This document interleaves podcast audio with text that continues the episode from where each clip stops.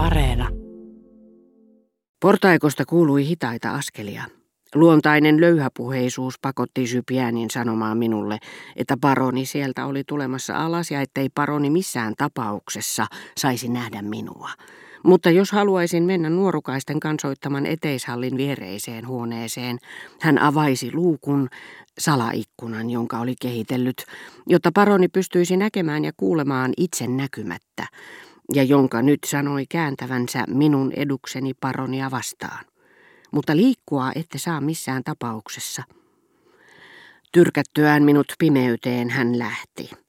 Hänellä ei ollut muutakaan huonetta antaa minulle, sillä sodasta huolimatta hänen hotellinsa oli täynnä.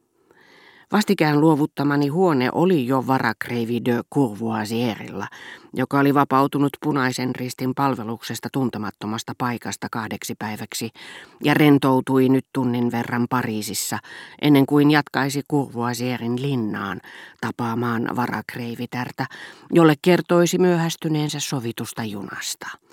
Hän ei voinut aavistakaan, että paroni de Charlie oli muutaman metrin päässä hänestä, mutta ei paronikaan aavistanut varakreivin olevan lähellä, sillä hän ei ollut koskaan tavannut serkkuaan Sypiänillä, joka taas ei tiennyt mitään varakreivin huolellisesti salatusta oikeasta henkilöllisyydestä. Pian paroni jo tulikin. Hän käveli vaivaloisen näköisesti haavojensa takia, vaikka piti hän hänen varmasti olla tottunut niihin. Hän oli saanut nautintonsa ja tuli eteishalliin vain maksaakseen Morrisille, mitä oli tälle velkaa.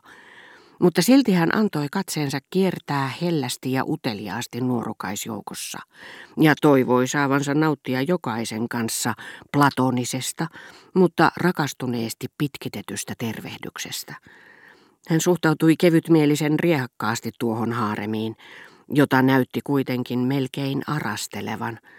Mutta minä panin merkille pikkukumarrukset, nyökkäykset ja harkitut silmäykset, jotka olivat herättäneet huomioni hänen ensimmäisenä iltanaan La Raspelierissa. Ne viehättävät tavat olivat perua joltakin esiäidiltä, jota en ollut tuntenut, ja arkielämässä ne jäivät miehekkäämpien kasvonilmeiden varjoon – mutta halu esiintyä maailman naisena puhkesi kokettiin kukoistukseensa tietyissä tilanteissa, joissa oli tärkeää tehdä vaikutus vaatimattomampiin piireihin. Sypiän oli suositellut poikia paronin suosioon vannomalla heidän kaikkien olevan Belvillen parittajia, jotka myysivät muutamasta frangista vaikka oman sisarensa. Sypiään muuten sekä valehteli että puhui totta. Pojat olivat kiltimpiä ja tunteikkaampia kuin Jypiän paronille väitti, eivätkä suinkaan mitään villi-ihmisiä. Mutta ne, jotka luulivat poikia pahoiksi, puhuivat heille yhtä suorasukaisesti kuin odottivat heidänkin puhuvan. Sadisti saattaa luulla puhuvansa murhaajan kanssa, mutta hänen puhdas sadistin sydämensä ei siitä muutu, ja siksi häntä hämmästyttää toisten valehtelu. Nämähän eivät suinkaan ole murhaajia, vaan haluavat ansaita helpon vitosen, ja heidän isänsä tai äitinsä tai sisarensa vuorotellen kuolevat, ylösnousevat ja kuolevat taas, koska he puhuvat itsensä kanssa ristiin jututtaessaan asiakasta, jota koettavat miellyttää. Asiakas ällistelee tätä naivina, sillä hänellä on gigolosta hiukan mielivaltainen käsitys. Hän ihastelee lukuisia murhia, joihin luulee tämän syyllistyneen, mutta järkyttyy huomatessaan puheissa ristiriitaa ja valhetta. Kaikki näyttivät tuntevan paronin, joka pysähtyi jokaisen pojan luo pitkäksi aikaa ja puhui heille kieltä, jota luuli heidän omakseen, sillä hän halusi omahyväisesti teeskennellä tajuavansa paikallisvärin, mutta tunsi myös masokistista iloa päästessään osallistumaan roskaväen elämään. Hyi sinua, inhottavaa, näin sinut olympian edessä kahden naisen kuvatuksen kanssa. Olit tietysti pesetan perässä, niin sinä minua petät. Onneksi poika, jolle moite lausuttiin, ei ennättänyt ilmoittaa, ettei hän ikinä ottaisi naiselta pesetaa, mikä olisi laimentanut paronin kiihkoa, vaan kohdisti vastaväitteensä viimeiseen lauseeseen, voi ei, en minä teitä petä.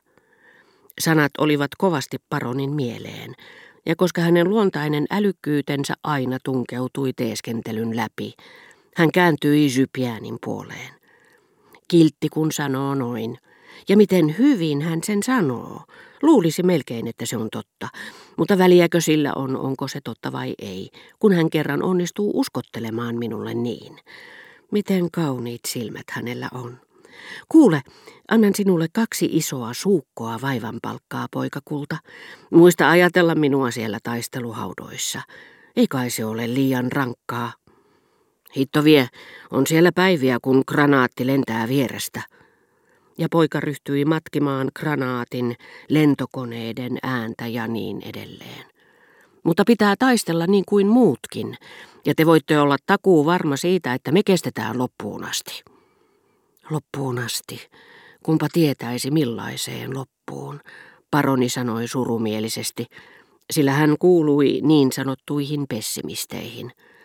Ettekö te ole huomannut, mitä Sara Bernhardt sanoi lehdissä? Ranska kestää loppuun asti. Ranskalaiset tapattavat itsensä vaikka viimeiseen mieheen. En epäile hetkeäkään, etteivätkö ranskalaiset tapattaisi itseään urhoollisesti viimeiseen mieheen, Paroni de Charlie sanoi aivan kuin kyseessä olisi ollut maailman yksinkertaisin asia. Ja vaikka hän itse ei aikonut tehdä sen hyväksi yhtään mitään. Mutta hän halusi korjata pasifistisen vaikutelman, jonka hänen varomattomista lausunnoistaan helposti sai. En epäile lainkaan, mutta mietin vain missä määrin Madame Sarah Bernhardt on pätevä puhumaan Ranskan nimissä, mutta minä en taidakaan tuntea tätä hurmaavaa, tätä viehättävää nuorta miestä. Paroni jatkoi huomatessaan toisen nuorukaisen, jota ei tunnistanut ja jota ei ollut ehkä koskaan tavannutkaan. Hän tervehti poikaa kuin olisi tervehtynyt prinssiä Versaissa, ja saadakseen tilaisuuden nauttia ylimääräisestä ilmaisesta ilosta, kuten minä pikkupoikana äidin tehtyä tilauksensa Boissierilla tai Guachella, otin jonkun myyjärouvan kehotuksesta makeisen lasipurkista tiskiltä, jonka takana myyjät mahtavina seisoivat. Hän tarttui viehättävän nuorukaisen käteen, puristi sitä hyvin pitkään preussilaiseen tapaan ja katsoi poikaa silmiin hymyillen loputtomasti kuin valokuvaajat muinoin pakottaessaan poseeraamaan, kun valo oli huono. Hyvä herra, miten ihastuttavaa, miten hurmaavaa tutustua teihin. Pojalla on kauniit hiukset, paroni sanoi Jypiänin puoleen kääntyen. Sitten hän meni Morissin luo antaakseen 50 frangia, mutta tarttuikin tätä ensin vyötäisiltä. Miksi et ole kertonut minulle, että pistit hengiltä portinvartija Eukon Belvillessä? Ja paroni suorastaan korahteli innosta työntäessään kasvojaan lähelle Morissia. Voi herra paroni, Gigolo sanoi, sillä häntä oli unohdettu neuvoa etukäteen. Miten te sellaista voitte minusta uskoa? Tapaus siis oli joko keksitty tai sitten sen tekijä piti sitä sen verran kauheana, että katsoi parhaaksi kiistää sen. Minäkö kävisin käsiksi lähimmäiseeni? Sakemman niin kyllä, koska nyt on sota, mutta naiseen ja vielä vanhaan naiseen. Tuo hyveellisten periaatteiden tunnustus vaikutti paroniin kuin kylmä suihku, ja hän vetäytyi Morisen viereltä tylysti, mutta antoi tälle kuitenkin rahat ärtyneen näköisenä kuin ainakin mies, jota on huijattu, mutta joka ei halua haastaa riitaa, vaan maksaa, vaikka ei olekaan tyytyväinen.